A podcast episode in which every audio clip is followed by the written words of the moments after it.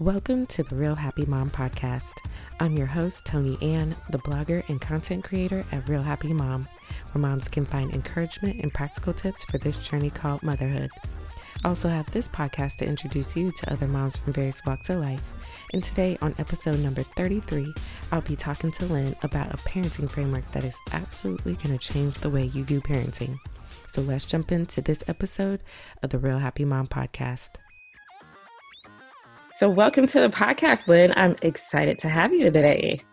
Thank you. I am super excited to be here for real. Yes, it is going to be a good one. I really am happy to have you on because you're going to be sharing some parenting advice with us.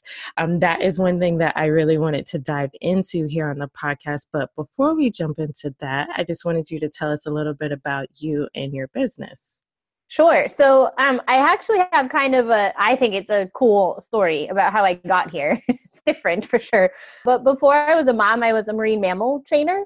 Okay. And um, that I did that for almost 12 years. That was basically like out of college. That was my whole life. And so as a marine mammal trainer, I had to learn when working with animals in order to be safe to read nonverbal cues, to keep myself really calm, to be mindful of my environment and potential triggers, you know, just really like aware and present in what was going on while I was interacting with them.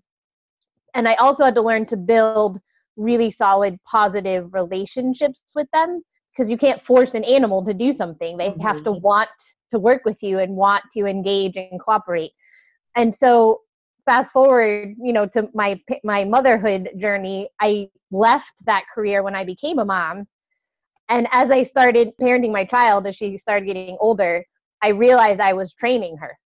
I was parenting her in the same way that I would work with the animals. My brain is just hardwired for that. And so there's just been this kind of organic carryover from my previous career into parent coaching, which is what I do in my business. It really does kind of bring together the stuff that I teach and mentor on. It brings together operant conditioning, which is how we all learn and, and what I used with the animals, but it also has pieces of connected parenting and positive parenting and attachment parenting. And it kind of brings all of this together into a really easy step by step like anybody can parent like this and have a calm happy joyful family dynamic and so it's really exciting that i get to carry in kind of my old life into my new my new career my new life as a mom that is awesome. I love how you're able to carry it over too. I'm still trying to work on mine. So I don't know if I told you, but I studied environmental science before I became a dentist, and my goal was to become an advisor to the president. And then I realized I don't like politics, so I had to change that. so, uh-huh. I'm, doing, I'm trying to figure out how to connect the two. So I love that you were able to like, have it carry over. Into- I love that. I'll brainstorm about how to connect those. Please and thank you. so, Lynn, I wanted to get you on and talk to you a little bit more about this parenting that you started to talk about a little bit, just because I see how it's so beneficial, not just for the kids, but for us as parents too. So, I just wanted you to walk us through your present parenting framework and why we should utilize it with our kids. Yeah. So, the framework is just something that I created that, again, kind of pairs everything down into bite sized actionable things so it's not so overwhelming. But basically the overall theme or mission of present parenting that i kind of made that term up because you have to name some give it some kind of name. Um, but it's really focusing on teaching rather than disciplining and responding rather than reacting. So everything that that's in the framework is kind of working towards those two goals so that we can channel our emotions into connecting and building a positive relationship rather than having those emotional reactions and outbursts. So the framework itself is four steps and four agreements, right? And so the four agreements are just kind of these pacts that we make with ourselves and with our children about our our place of intention or where the the emotion the interaction is coming from and the four agreements are empathy. So, understanding why your child is behaving the way they are, and kind of the reason behind the behavior because that's really what we want to address is that that foundational issue. Um, mindfulness is the second one. So being mindful and present um, in the situation of your child's emotional state of your environment of potential triggers right? All of these things you're kind of like thinking about that stuff while you're looking at the situation in front of you. The third agreement is respect. And this one is probably the most difficult for people to grasp because they think of their child respecting them but this is mutual respect right? And it's so important because it's not that your child then gets to rule the roost but it's respect in the essence that their thoughts their feelings their emotions are equally as important as what we as the parent are feeling or thinking. And then the last the fourth one is patience which i mean we all need a little more of that right? So yeah. just kind of pledging to be patient with yourself patient with your child and patient with the process because they're learning. And so we just need a little bit of that. So those are the four agreements. They kind of create that foundation of again your intention the four steps themselves these are the actual action steps that we take are in order to calm then connect and then depending on where we are either model or teach so we are always going to calm so calm ourselves help our child calm down connect with the situation, the environment, what's going on, connect with our child. And then if it's just the general moment in the day where we're going through our day and say we're noticing a pattern that our child's having trouble when they get frustrated, handling that frustration then in a moment in our day where we're feeling frustrated, we can use that as a modeling opportunity and say, you know what, I'm feeling really frustrated right now. This is what I do when I get frustrated, and kind of model appropriate techniques for them. And then the teach comes in as the third step in the moments where their behavior is an issue, and we need to teach them a better way for next time.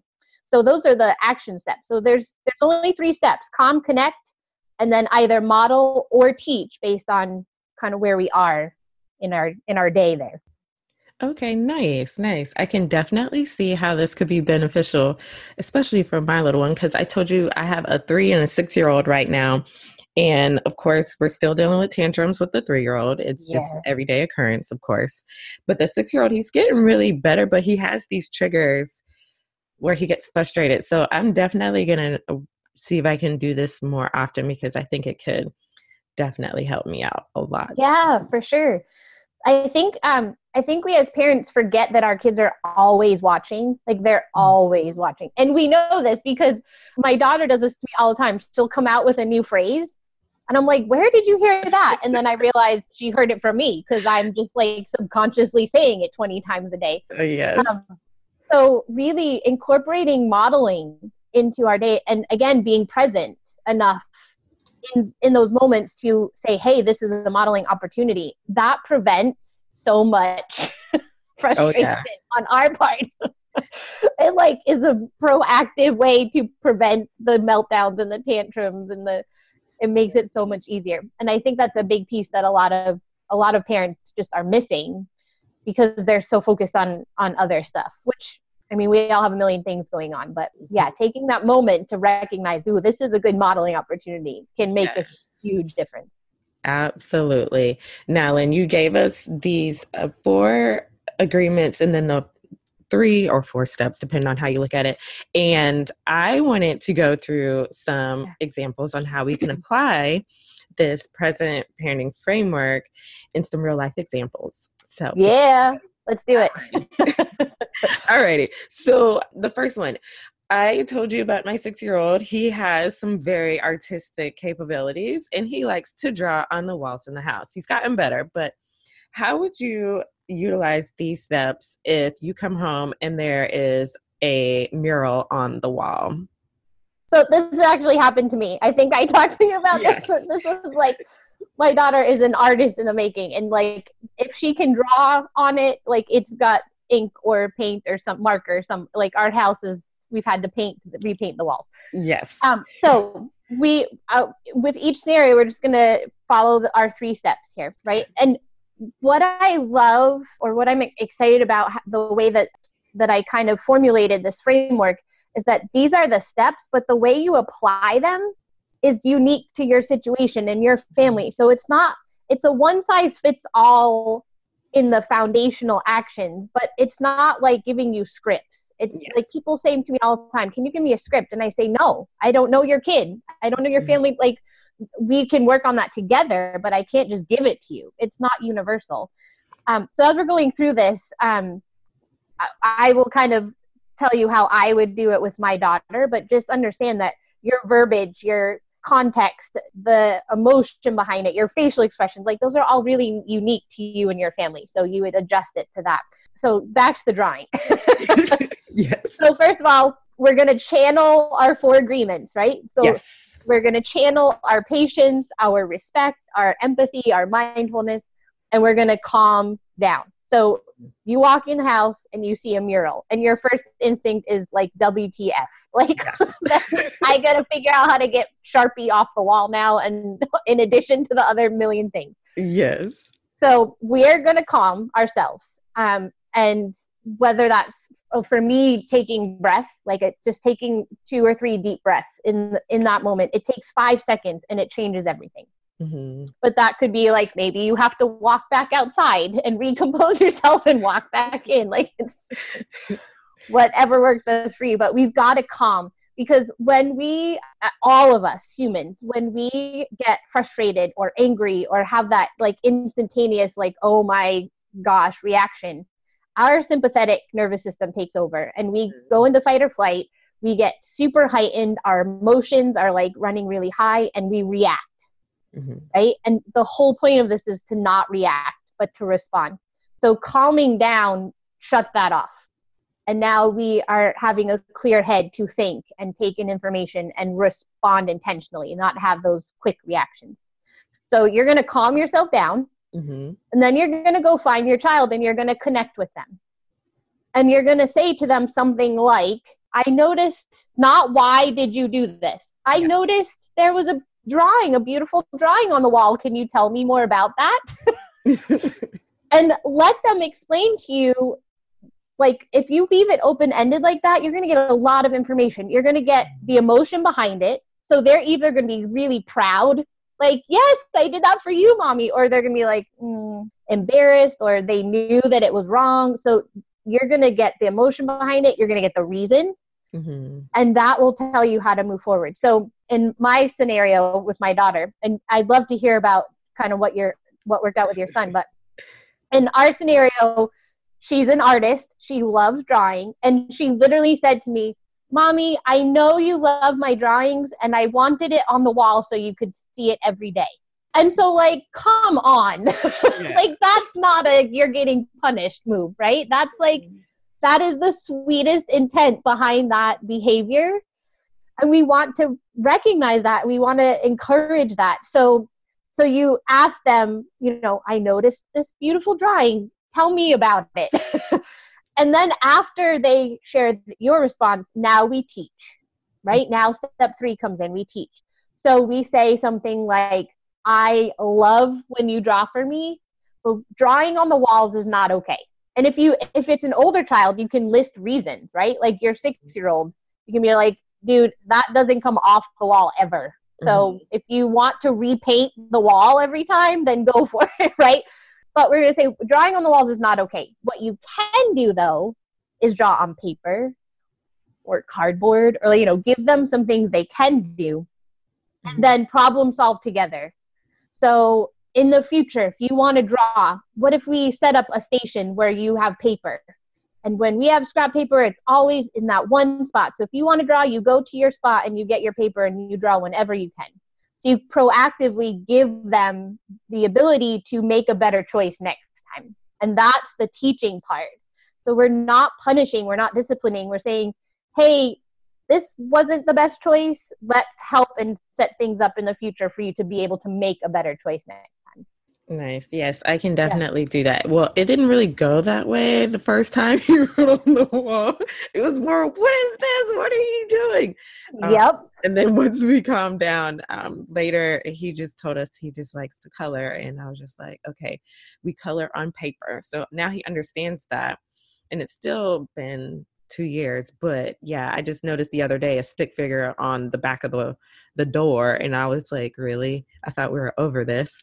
of course, blamed it on his brother, and I'm like, your brother doesn't draw that well. I know that was you. So I would definitely work on modeling and teaching. I think that's the part that I didn't. I skipped over. yeah. Well, this stuff it's it makes complete sense when you hear it Mm-hmm. But if your brain's not wired this way, it's not intuitive. And so I really stress that with the families that I work with that this stuff is like, duh, why am I not doing this?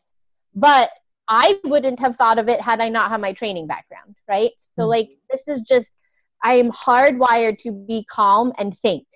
Like, think before I act. I'm hardwired because that's how I kept myself safe.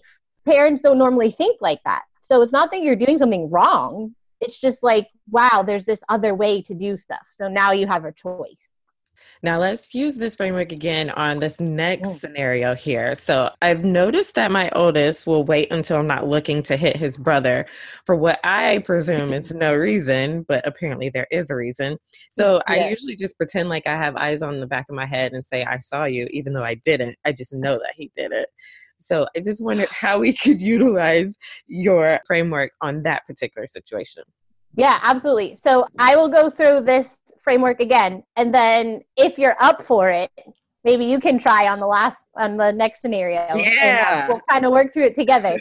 Sounds good. Um, so we're going to go through the exact same thing. So safety is we have to approach in a little different way. So if the hitting is happening that it's like injuring the sibling, that is a, a little bit more of a serious uh, way to to go about interacting with the older child. Like we need to pull them aside and have a conversation okay. but still with the intention of teaching right? That you really hurt your brother or your sister and we don't hurt each other in this family right? Like a, just a strong but now let's move forward and say okay in the future. So depending on like the severity of the or the physicality of it you might need to get a little more serious in your tone and in your body language but we're going to go in with the exact same framework. So we're going to start with our agreements, right, of mm-hmm. the patience, the respect, the mindfulness, and the empathy. And we're going to go in calm, right? So no, we're, we're not going to go in guns blazing. like we're going to calm ourselves so we can respond intentionally. And then we're going to connect. We're going to go in and, and you can start off your conversation in the connection part with saying like I just saw that you hit your brother, or I heard your brother get upset. Tell me what happened. Give them the opportunity. If you say, I just saw you hit your brother, you can say, We don't do that in this house. Like that, that's not okay. But I'd really like to know what what happened. Like tell me what happened before that that showed up. So you might get answers like, I wanted to play with the toy they had and they wouldn't give it to me, or I wanted to play with them and they would not engage with me. Maybe for an old like a child that's a little older maybe they were bored and they were just like i don't have anything else to do. I'm going to pick on my little brother. Or maybe they were jealous. Like maybe you just had some one-on-one time with the little one brought them into the room and then walked away right? And so now the older one's like hey where's mine? That you have to ask that open-ended question to allow them to give you that information. And some kids you have to tease it out a little bit more. But you don't want to just say you hit your brother why'd you do that? Like that that is going to make them defensive. So it's a you know tell me a story type of verbiage and, and emotion behind it. Once we have that you need to address it in the moment but if you know it's a pattern i would highly recommend something like this before you address it so if they're not injuring their little brother try and observe like once or twice the interaction, the trigger, the situation that's happening. So if you're like, this is the moment that he always hits, I'm going to sneak around and peek in the room, let him do it so I can observe what's happening. And that will give you a little more information as well. So you can throw that in too. But now we're going to to teach in this moment because they've hit. So depending again on the motivation behind it, if they wanted the toy, okay, well, why don't we share the toy? and remind them sharing is hard for kids. Yes. Real, sharing is hard for adults. Yes. I mean, let's be real, right? So, you can be like, you know what? Your brother was playing with that toy. Let's set a timer. And when the timer goes off, it's your turn. So you don't have to be concerned about, you know, that you're not going to get your turn. We're going to make this fair. So you can kind of set up scenarios and and actions that will help them not feel that like I need that toy or whatever. Um, if it was boredom, then again, we're going to brainstorm together as a team. What can we do so that if you feel bored in the future, you have other outlets?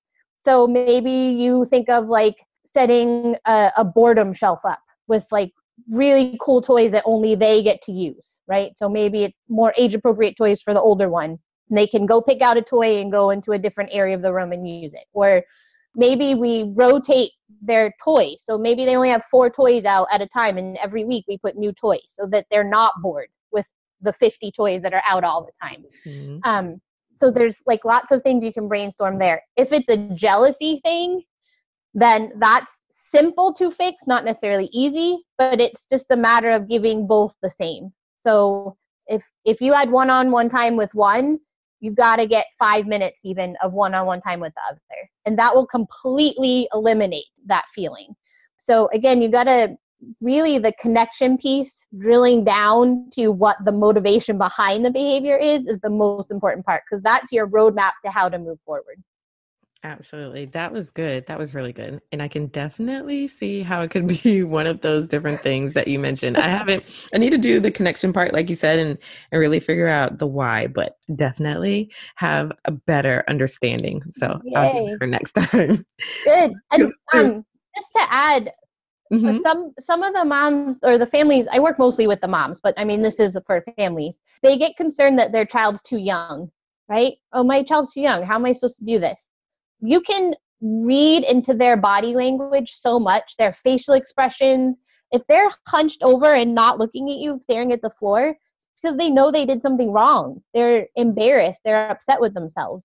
So, like, even if they're not completely verbal yet, if they're a younger child, you can still, they understand you perfectly. Ch- children around five to seven months old can understand and process everything you're saying to them cognitively. They just don't have the ability to respond. So as long as your kid's over five, seven months, you can use this approach. you just have to look at their body language and what their facial expressions are telling you and um, kind of use those cues as the motivation behind it. Now let's go through this last uh, scenario here uh, with again my oldest. so my six-year-old he likes to lie about removing important papers off of my desk because I told you he likes to draw and he's very artistic. And so he takes things off of my desk and he doesn't understand that these are important papers, typically bills or other important documents that I do not want artwork on. So I wanted to walk through the framework on that particular scenario. Yeah, perfect. So number one is calm. So when yes. you notice the thing miss, we're going to calm. Mm-hmm. number two, you just answered it for me. I did. The connect, why? Right? Why? Yes. Why are you taking the papers? So I had written down because you sent these scenarios to me, right? So I tried to yes. write down as many different possibilities. But one of the things I thought of was that they were hiding things. Like, so maybe it was like a report card or something about them that they didn't want you to see. So they were hiding it, disrupting your space. So if they're like frustrated, they don't feel like they're getting enough attention, they're going to disrupt your space to get that attention, right? And then I had getting paper to draw on was one of my reasons listed. Yes. So you just did that all on your own. You completely connected with the reason behind. So now we're going to teach. Okay. So you don't even have to wait necessarily for the next time to do it. You can just say, "Hey, I know you love to draw. I know you've had this problem in the past. I thought we could brainstorm together some ways that we could prevent you from taking important papers and still get to draw and do that together.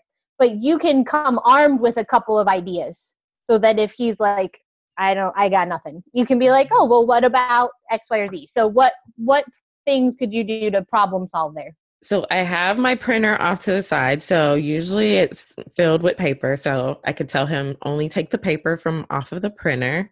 So that's one. Or just give him a notebook, maybe. So he has his own book to draw in. So those are my two ideas.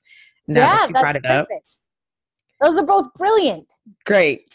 and do you see how they, without making him feel horrible and Mm-hmm. without you having to punish or discipline, it's solving the problem. So you really, in theory, don't ever have to deal with it again. Yeah. Like you've solved the foundational issue. So therefore, there is no more reason for him to do this. Yes. Awesome. That Yeah, was easy. really. It's so much easier when I have you to talk to about it. well, you can talk to me anytime you want. I'm available on so many different platforms. Um, awesome. we had a similar our kids i think are of one mind here because Yes. my daughter was doing that so i have an office set up in our house it's it's just like a little room but that's where i do most of my work. And she kept coming in and throwing her toys all over the place and like destroying my office basically. It became Mhm. another playroom. And she would take papers off my desk exactly what you're saying. So i got her a little we got an end table that has a drawer in it. So okay. it's like really small. And that is her desk oh. in my office so any scrap paper that i have like if it's printed on one side but not the other i Mhm. put in her drawer and she has a little container on the top with all of her markers and her pens so she knows that anything in that drawer she can draw on and underneath the drawer there's a little shelf so sh- we have her coloring books and her just three ring or the spiral bound notebooks so Mhm. like if she wants to draw she's got everything she needs right there in my office so she feels important that she's working in the office with me nice. um, like so that was a yeah that was a really easy solution too and it has worked beautifully That is really nice. I think I might do that because I've noticed that my son's been picking up more on me recording podcasts, and so he wants to record too. yes I might even give him my old microphone. See, you're awesome, Lynn. yeah well oh thank you but i was saying yeah to the problem solving but thank you for I like it. Nice. So, Lynn, I just want you to give us one practical tip because I know you've given us some great examples, but I just want one takeaway that our listeners can go off with today on how we can start doing better about present parenting Present. that you, that you talked to us about today. yeah absolutely so i was going to say that calming piece Mhm. was my best tip, but I feel like we've kind of covered that. So I wanted to give an extra one to not just repeat. So let's say you've tackled the drawing on the wall and now you just come across another stick figure, which just happened to you. Yes. Um, there's a, and some of your your listeners, you may even know about this too, but there um, are two different type of statements that we can use when we're talking to people okay. there's more than two but there's one group is called declarative which is giving information right? And the other group is directives. So those are like orders or requests or demands. And a lot of times what we do is give our children directives. So in other words it would be you know do not draw on the wall. We've already talked about this. You're not supposed to do it. Do not draw on the wall again right? That's a directive. It makes them feel badly. It makes you feel badly. It makes you frustrated that you're having to address this problem again Mhm. and so if you switch that over to a declarative statement, it changes everything. So this would be a declarative approach. Be, hey, I noticed you drew that really cool stick figure on the door. It's really awesome. I love it. But do you remember we talked about where to draw? Where's the best place to draw? Mhm. And then get them say paper. Yeah. Do you want to redraw on paper so we can all enjoy it? Awesome. And then like go about your business. So it's almost like a little reminder of Mhm. what you've already taught them versus the like drill sergeant go do this pick Yeah. up your toys clean your you know clean your room nobody wants to listen to those because who wants to just do what they're told just because they're being told to do it Mhm. again i don't as an adult but if you say like we have dogs in our house so for my daughter i'll say to her the dogs are coming in the house in five minutes whatever you don't want them to eat pick up and put away so, like, just a reminder any toys you leave on the floor, fair game for the dogs. I have no control. Like, it's your choice. and every time her entire playroom gets cleaned nice. from her choice wanting to save her toys, not from me saying, clean up your toys, Mhm. right? So, again, it just is a much better engagement and helps with those four foundational things. And it's so easy to do. It's just a mm. matter of switching your language. So it's it's easy, it's quick, and it makes a really big impact. So that's my that's my number one tip. Yes, I I like that, and I could definitely see. I know I've done this before. It's funny how you mention different things, and I'm like, I do that. I just need to do it more consistently. Yeah. And I noticed when you said that, I was like, Yep, because I know my son. He is at the point where now he finishes my sentences, so he knows exactly what I'm gonna say. So if I just turn it around into a question versus a directive, I think it will definitely go a lot better. Yeah, absolutely. And it gives them power. Mm-hmm. Right? So most of our meltdowns, especially towards the end of the day for our kids, they're power struggles because they have felt powerless going through their day because their decisions about their life get made for them. That's just mm-hmm. the part of being a kid. So when you give them that information and they are choosing one way or the other, that gives them some power and it just can alleviate those power struggles that come later in the day. So if you do that throughout the day, they're not feeling so powerless. Yes. Right? Yes, definitely. I totally agree. Now, Lynn, one of my favorite questions to ask all of my guests is if you could have any superpower, what would it be? Oh boy. So, Tony, and this was like the most difficult question to answer of all of these. but I think I have a good one. I'm okay. I'm hoping my superpower would be to share thoughts, like help people share their thoughts.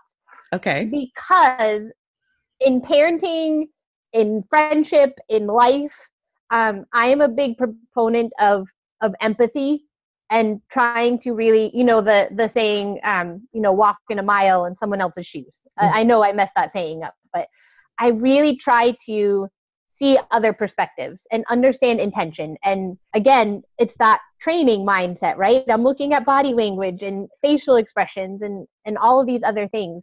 So my superpower would have be the ability to help people share their thoughts.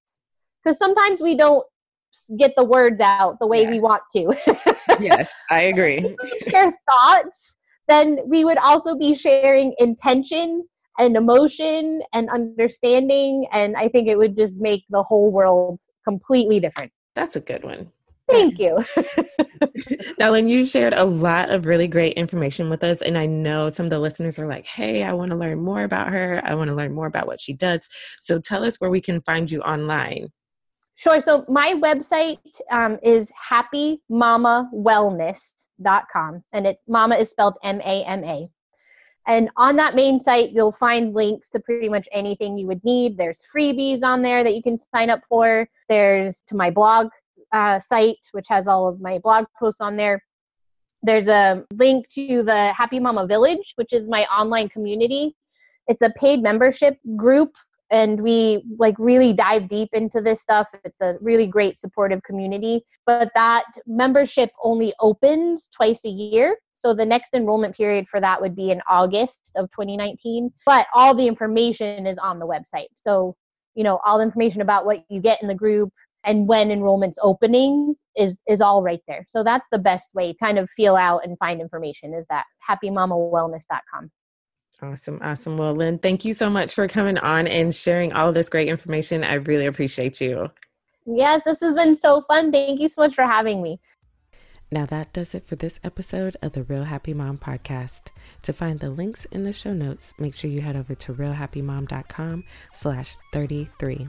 There you'll find the links that were mentioned, as well as a few more things that will help with your parenting journey. Now, make sure you tune into next week. I'll be talking to Jackie about how to help moms with getting out of this thing called burnout. She's going to help us with practical tips and advice, so you definitely want to tune in. And do me a favor if you found this episode helpful, leave a review and definitely subscribe. And I'll catch you in the next one.